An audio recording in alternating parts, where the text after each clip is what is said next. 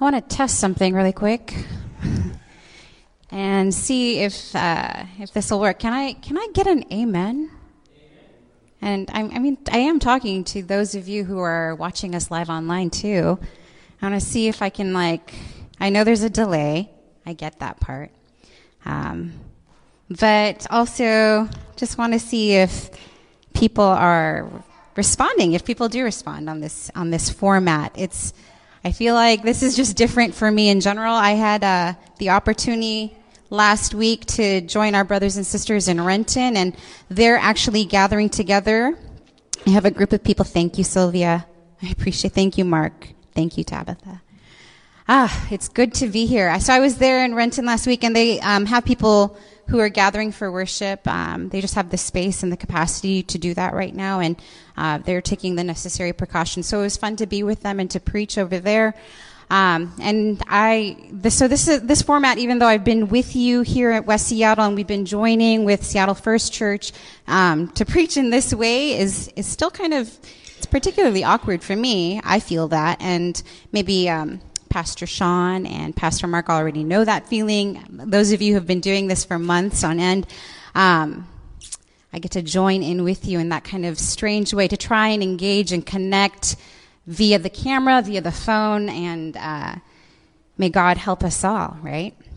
Um, what a gift, I think, in this particular season to enter into community in a fresh way. I really, really believe that what we're doing right now is good. Um, what a time to be alive in the spirit and to be pushed out of our routines, right? The routines that we became accustomed to. And I think um, as I was preparing for this morning, I just want to encourage all of us to be careful that this routine that we're creating, that we're entering into so that we can continue to gather and connect doesn't become the next routine, the next, we're just going to be doing this, right? But that part of us engaging and connecting and listening, um, we really are trying to be present to the the Spirit of God that is at work in our lives and in our community, in our neighborhoods, in our city. Um, I'm not sure if the text is going to be up on the screen this morning, um, but if you have a Bible, with you, or if you can find it, if you're watching on your phone, then find another device to maybe pull up the scripture online or in some format. And turn with me to the book of Acts, which we are continuing in. And we're going to go to the eighth chapter, and we're going to read actually from verse uh, 2.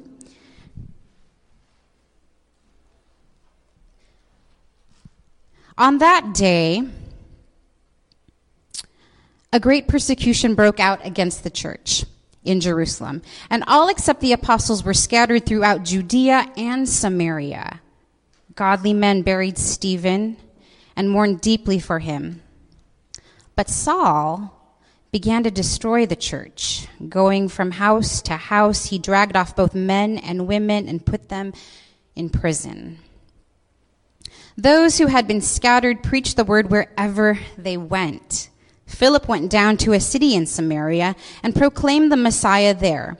When the crowds heard Philip and saw the signs he performed, they all paid close attention to what he said. With shrieks, evil spirits came out of many, and many who were paralyzed or lame were healed. So there was great joy in that city. Verse 9. Now, for some time, a man named Simon had practiced sorcery in the city and amazed all the people of Samaria. He boasted that he was someone great, and all the people, both high and low, gave him their attention and exclaimed, This man is rightly called the great power of God. They followed him because he had amazed them for a long time with his sorcery. But when they believed Philip, as he proclaimed the good news of the kingdom of God and the name of Jesus, they were baptized, both men and women. Simon himself believed and was baptized, and he followed Philip everywhere, astonished by the great signs and miracles he saw.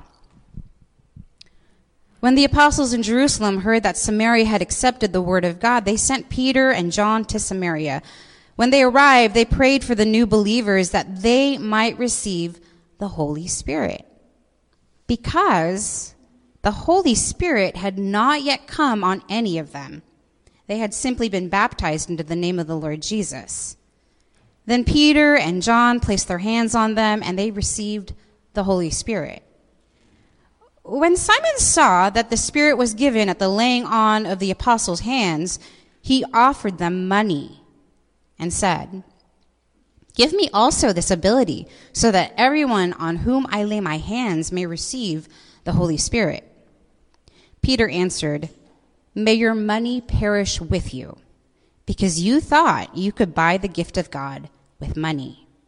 You have no part or share in this ministry, because your heart is not right before God. Repent of this wickedness and pray to the Lord in the hope that he may forgive you for having such a thought in your heart. For I see that you are full of bitterness and captive to sin.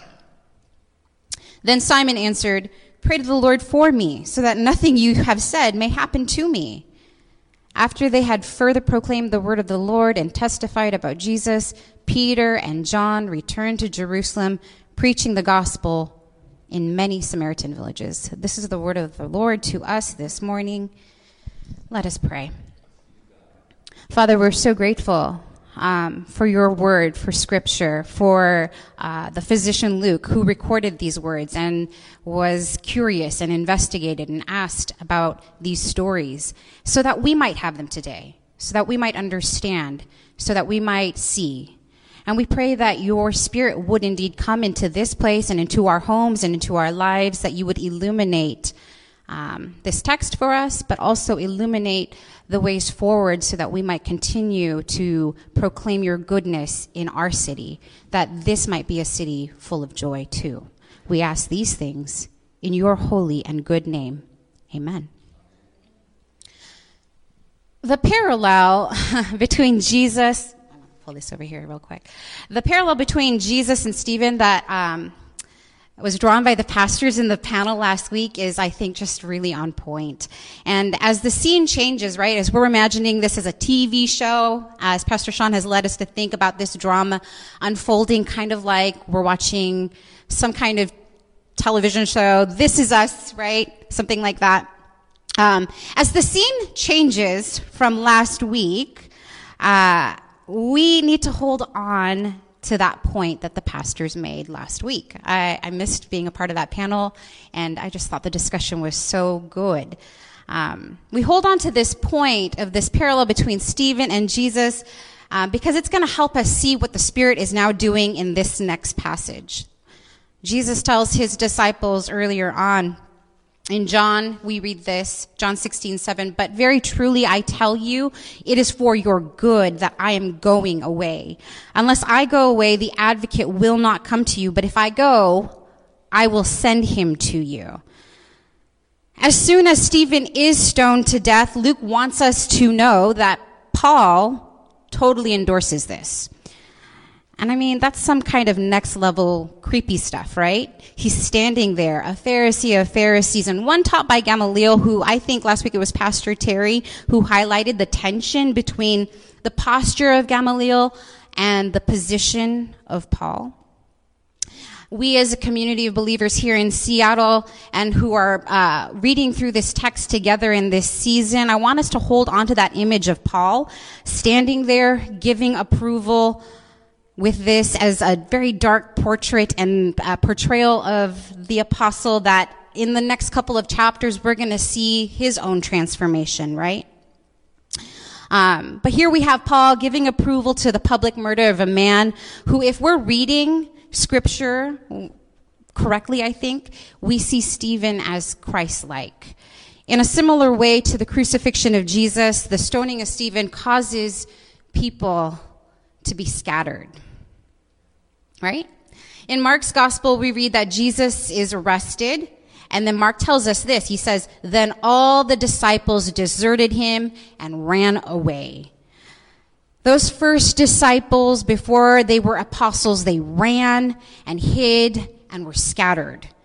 And in a parallel way, the stoning and murder of Stephen incites a persecution so horrible it scatters the Jerusalem church.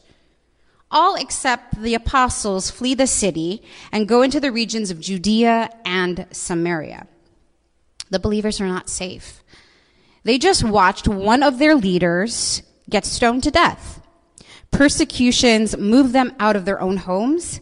It pushes them into other places. And I think we can think about the many reasons why people get scattered today in our own world. What the reasons why people have to leave the home they have known or the home that they've created. And what I find compelling and different in this scattering is that now endowed with God's Holy Spirit, these disciples who are scattered, they take the gospel with them. In contrast to those first disciples being scattered after Jesus is arrested and then crucified, hiding in fear, these believers leave or go, or maybe they even begin to reimagine what is happening to them in the moment as being sent or commissioned. And although they have legitimate reason to be afraid, they continue to proclaim the Messiah. They don't opt out. They don't say, well, I guess that church is folding, so we should try and find a comfortable place in this world and try and ride it out till Jesus comes back. No, instead, they go and they proclaim to whoever will listen that the Messiah has indeed come and that the Spirit of God is now available to whoever will believe. And this is where we are reintroduced to Philip, who we know is one of the chosen seven, called into servant leadership alongside of Stephen. Philip somehow finds himself in Samaria. Good old Samaria. It's hard for me to read this story of Samaria and Philip and not think of Jesus at the well, right? Uh, as modern day readers of the gospel story and the New Testament as a whole, we are already prepared or prepped to think of God's kingdom breaking into the lives of Samaritans. We know, because of John's gospel, that God is for Samaritans, right? Jesus at the well encounters a Samaritan woman and says, he says to this lady, woman, believe me, a time is coming when you will worship the Father neither on this mountain nor in Jerusalem. You Samaritans worship what you do not know.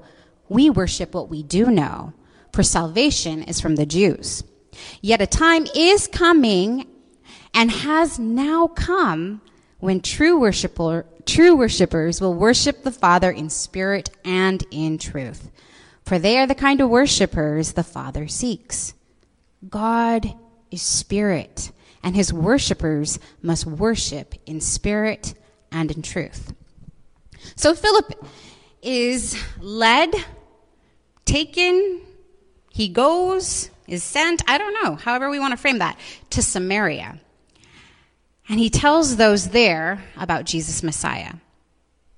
Miraculously, they listen and they're set free from evil spirits and they're healed of their disease and Luke tells us this so there was great joy in that city. The invitation to worship in spirit and in truth has now come in the preaching of Philip. The people received it with joy, but for some reason, they have not yet received the Holy Spirit. If you look at verse 14 with me, when the apostles in Jerusalem heard that Samaria had accepted the word of God, they sent Peter and John to Samaria. When they arrived, they prayed for the new believers that they might receive the Holy Spirit. Because the Holy Spirit had not yet come on any of them, they had simply been baptized into the name of the Lord Jesus. Then Peter and John placed their hands on them and they received the Holy Spirit. What is going on here? That's a good question. I appreciate how Willie James Jennings, who is an associate professor of systematic theology and Africana studies at Yale, puts this in perspective in his commentary. He says, the delay of the Spirit was not for a defect of faith or of life for the Samaritans. Could it be that God waited for Peter and John so that they could watch the intimate event? Oh, I love that question. Could it be? Here and now, he goes on, these disciples, especially Peter, will see a love that extends into the world. They will watch as God stretches forth divine desire over the Samaritans. They must see again the Spirit descend and sense afresh the divine embrace of the flesh. Disciples of Jesus must be convinced not only of God's love for the world, but also God's desire for people, especially people we have been taught not to desire. Wow. That is a lot right there. I think we can get this wrong in the church. I think we have gotten this wrong in some parts of our church, or in the church, I mean like Big C Universal Church, um, where there have been parts of the Christian church that have used this particular text and this story to demonstrate the necessity of a baptism of the Holy Spirit that is initiated through the laying on of hands by an elder, by a bishop, or some kind of leadership. As though as if it is somehow the power vested in the leadership that allows for the Spirit to descend. Following me? No, I, and I say this with great respect and admiration for our brothers and sisters who practice Christian faith in a manner different from myself and from our tribe. Although I hold the Catholic Church and our Pentecostal brothers and sisters in really high regard, I do not believe that God withholds his spirit from anyone who through genuine surrender places their faith and their life in Christ's hands. As if being baptized into the name of the Lord Jesus is not powerful enough. And with a nod to the conversation that the panel had last week about creating space within our community or our communities of faith to have healthy debate and healthy dialogue and even disagreement, like we don't all have to land in the same spot at the same time, right? But I also think it's important for us to frame scripture and the stories that we're entering into and considering, looking at it from all perspectives, and then trying to find the most faithful reading that keeps in alignment with the whole body of literature, with the whole of Scripture, and with the character of God that has already been revealed thus far.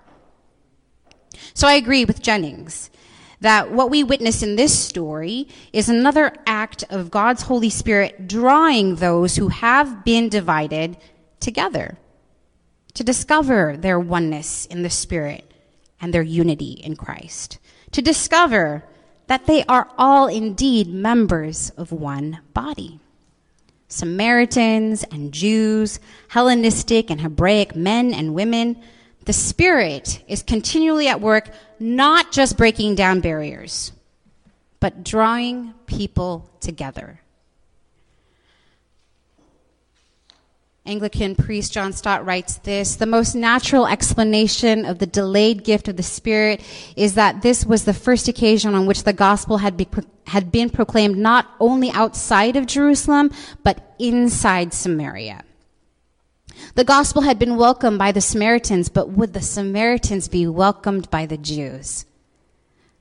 Or would there be separate factions of Jewish Christians and Samaritan Christians? In the Church of Jesus Christ. And this is interesting.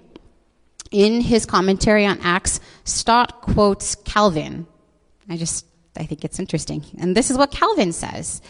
There was a real danger of their tearing Christ apart, or at least of forming a new and separate church for themselves. That last part is kind of funny because this is one of the fathers of the Protestant Reformation, right? Where the modern church begins to split. And I hear, I think this is something for us as the church today to consider. We can, as a church, continue to split and divide ourselves over important points of theology and practice, or we can continue to unite ourselves over the most important parts of theology and practice.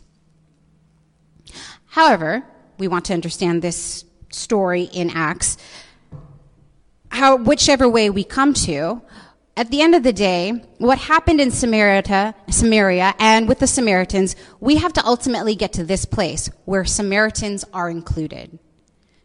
They matter. You tired of hearing that? Joy has come to their city, to their region, and God is moving. The progression of Acts is that the kingdom of God, begun in Christ Jesus and empowered by the Holy Spirit, is going to spread. It will break out of Jerusalem into Judea, into Samaria, and eventually to the ends of the world. And that brings us back to the anchor statement that Jesus leaves his disciples with as he's ascending into heaven. We read in Acts 1 8. The Holy Spirit will come upon you and you will be my witnesses in Jerusalem, in Judea, Samaria, and to the ends of the earth. Many of you know my former colleagues and co-pastors at Normandy Park Living Hope, Pastors John and Margaret Scott. They served the Church of the Nazarene as global missionaries for most of their ministry. And um, in my time with them, they really helped me think about uh, that verse in uh, Acts chapter 1 that I just read in relationship to my own geographical location. So they would ask people where their Jerusalem is. Like, where are you from? Where are you currently standing? Where are your feet planted? And then, what would you consider, or what would be your Samaria today? See, I was born and raised in this city. Um, and most parts of Seattle I know really well. And sure, there are neighborhoods that I'm less familiar with, but that's because I've never had the need or the desire to enter into those spaces, places. My people weren't there, my work wasn't there, my school wasn't there. Are there places in your life that you avoid like your life depended on it? Or it doesn't even have to be that dramatic. Maybe you just don't go to certain places because you don't need to. We inhabit spaces in our own city that are comfortable and safe and familiar, and we live in our own little bubbles. And in the world where COVID 19 is a reality, that's perfectly fine and acceptable. But the kingdom of God desires the other that lives in that part of town that you never step foot in. I had uh, to take my stepmom this week to the PacMed Center there on Madison and Capitol Hill. Uh, she had some routine doctor's appointments, and uh, I waited outside for her while she had her appointment. Since the appointment was going to be a couple of hours, I had the opportunity to walk around that neighborhood. It's not a neighborhood that I regularly go to. I don't have anything in that neighborhood that uh, I have responsibilities to or just interest in going in. Um, when I was in high school and college, I spent a lot of time walking on Broadway, meeting up with friends for coffee, um, going shopping there. But these days, I don't really have a desire to go into that part of the city, and that has nothing to do with recent protests. In fact, the recent happenings in that part of town has actually piqued my curiosity. So, I took a walk around the neighborhood and circled uh, Cal Anderson Park. I walked up Madison, went all the way up to I don't know what that street is. It was on the on the east side of Cal Anderson, and then walked all the way up north. Uh, by the community college and then came back around. Um, so I took a round and it was a beautiful morning. The streets were bustling. Some businesses were open, some were closed because of COVID, and some were boarded up. But you know what struck me as I was walking that part of the city and that neighborhood? I'll tell you how I felt. I felt very, very confident that the love of God for the people that inhabited this neighborhood was real. I had this great confidence that God loves these people, right? From the owner of the million dollar, I mean, they're, they're, all nameless people to me, but from the person who owns the million dollar condo to the person who's pitching up their tent, God loves them. Quoting Dr. Jennings again, disciples of Jesus must be convinced right? Not only of God's love for the world in an abstract, disembodied way, in a theoretical way, it has to be more than just an idea. But also God's desire for people, his longing for people, his longing for that neighborhood, and his active pursuit of these people, all people, especially peoples we have been taught not to desire. And maybe not just not desire, but not consider. Whether the emotion is hatred or apathy, neither of those function for God's mission in this world. God loves these people. And oh my, these people are strange and odd and different. They're not like me. They're not like you. The Spirit is drawing the people of God to people that are not like themselves. This is the work of our holy God to make things whole again, to bring the fragmented parts of our lives together to help us see that we need each other. And so in our scripture text, we meet Simon the sorcerer, a strange person, odd, different. Not like Philip. A couple of things that I find fascinating about the Simon story is that scripture doesn't even bat an eye at his sorcery, right? You get this sense that Luke is telling us, hey, even this magician is coming to see the power of God as it's bringing healing and restoration to broken people. The fact that he practices magic doesn't seem to be problematic for Luke. However, the tension arises when Simon offers money to try and obtain the power that he mistakenly thinks Peter and John can give. First of all, it's not for the apostles to give or to withhold. And if I didn't say that clearly earlier, let me try and say it again. The Holy Spirit is not something that leaders in the church get to dispense to whom they think is worthy. It belongs to God, and God generously gives His Spirit to those who desire Him. It is for those who want to have God fill their lives with His truth, with His holiness, and with His love. Secondly, talk about something money cannot buy. You know, the Beatles sang that song, Can't Buy Me Love, right? Because you can't. You can't buy love. How much more the power of God, which is pure love, holy love. In fact, the reality is that money is too cheap. It's just not valuable enough. The cost is much higher. There is indeed a price, and that price is much higher than any dollar amount because our, the price is our lives. You cannot buy love. You can only offer yourself for it. Right? You tracking with me here? You cannot buy love. You can only offer yourself for it. You cannot buy the Holy Spirit. You can only offer yourself to the living God realized in Christ Jesus and now manifested in the Spirit that comes to dwell in His children. Too often does the church today get caught up fretting over other religious traditions and alternative spiritualities.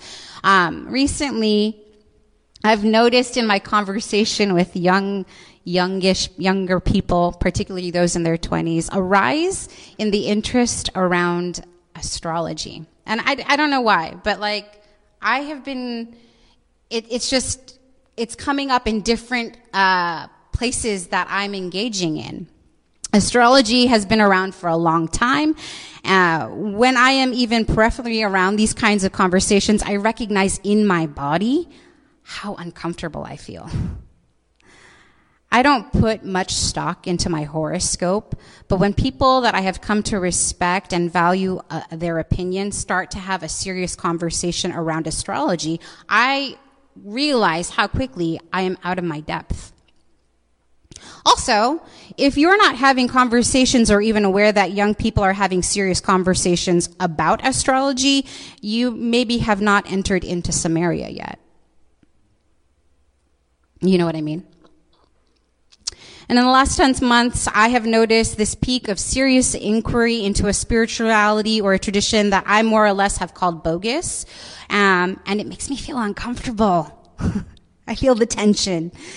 And this feeling of being uncomfortable, rather than driving me to fear or some kind of dismissal, I'm actually really curious about why I'm so uncomfortable. It makes me wonder why I feel this way and where that comes from. I am not trying to endorse astrology. I'm not arguing that it is okay or that it's beneficial or that we as Christ followers should investigate it more. I'm simply asking myself why I feel so uncomfortable when other people are beginning to have these kinds of conversations around me. Right? I'm curious why it makes me so uncomfortable, yet the buying of people or the exchange of money for power in our everyday lives doesn't even faze me. Part of the problem with money is that it's normative, right? It's part of the fabric of the world that we have created. We use it to wield and gain power. We use it to gain social status. Money allows us to cushion our lives with pretty things, comfortable things. You can buy a lot of things with money and you can desensitize your soul with material goods.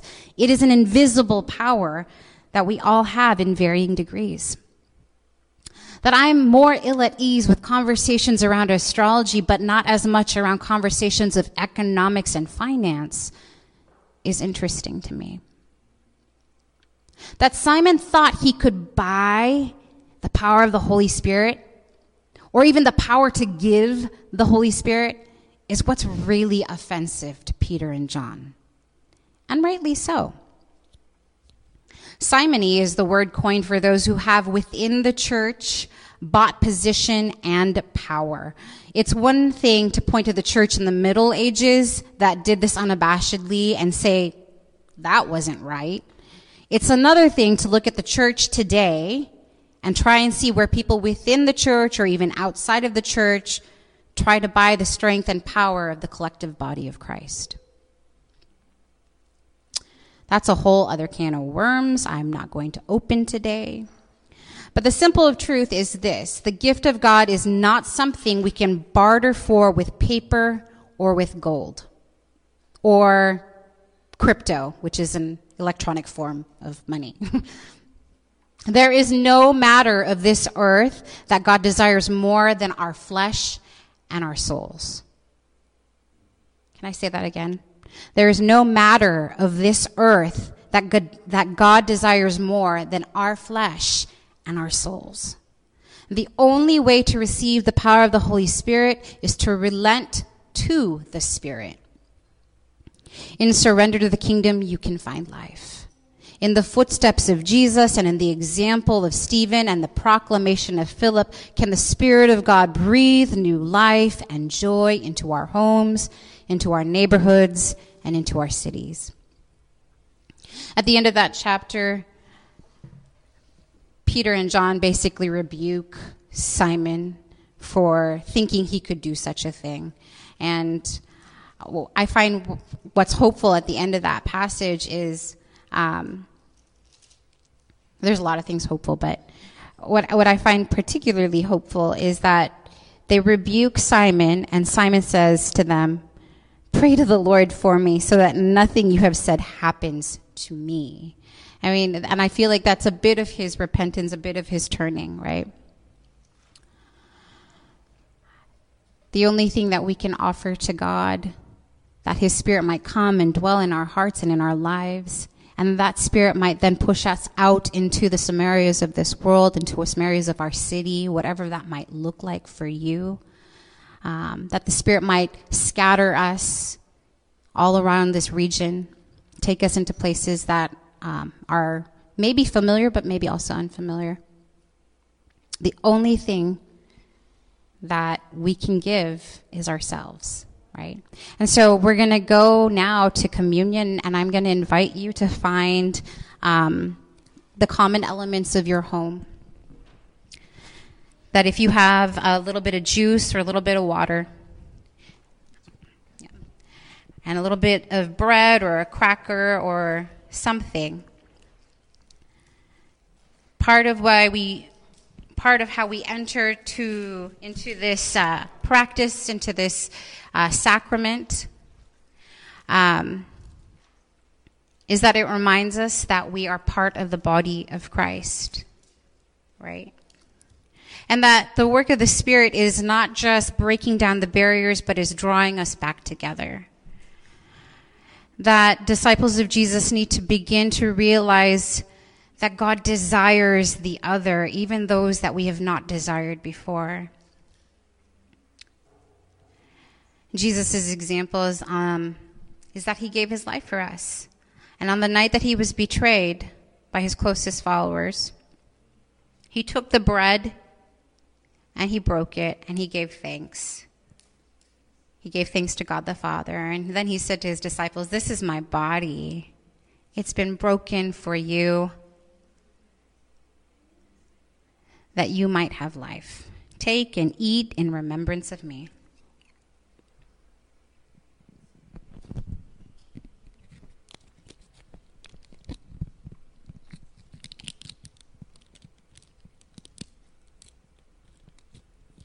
And in the same way, he took the cup, and after giving thanks to God the Father, he said, This is, he said to his disciples, This is my blood shed for you for the forgiveness of your sins. Thank God he continues to forgive our sins.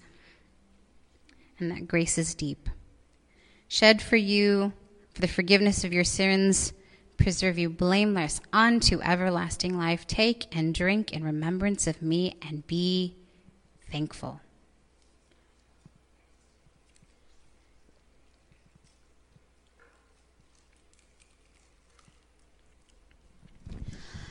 Let's pray. Father God, we're so thankful for your goodness to us and your mercy. Wonderful, merciful Savior, that is who you are. You are the one we love and we adore. And at different points of our lives, we have come to a place of surrender, of saying, Not my will, but yours be done. And maybe there are places in our lives that we need to continue to lay down uh, ways of thinking and being that um, have created barriers or walls between us and our neighbors, us and people who are not like us, people who you long for and you desire that they might have joy, that they might have life, that they might have healing, that they might be set free. And, Holy God, you have put that within us we lay down our lives to you, Lord Jesus, because you have shown us how to do it. And then we see it again in Stephen, and we hear it again in Philip. And today, here, your church, we want to do it again. We want to lay down our lives, that your spirit may come in us, might direct our thoughts, might give us the words to preach, that you would lead our steps into places in this city, in our neighborhoods. Maybe it's just down the street and you would help us to see anew the people that you long to embrace. As we come together as one body, may that be so. We ask these things in your holy name. Amen.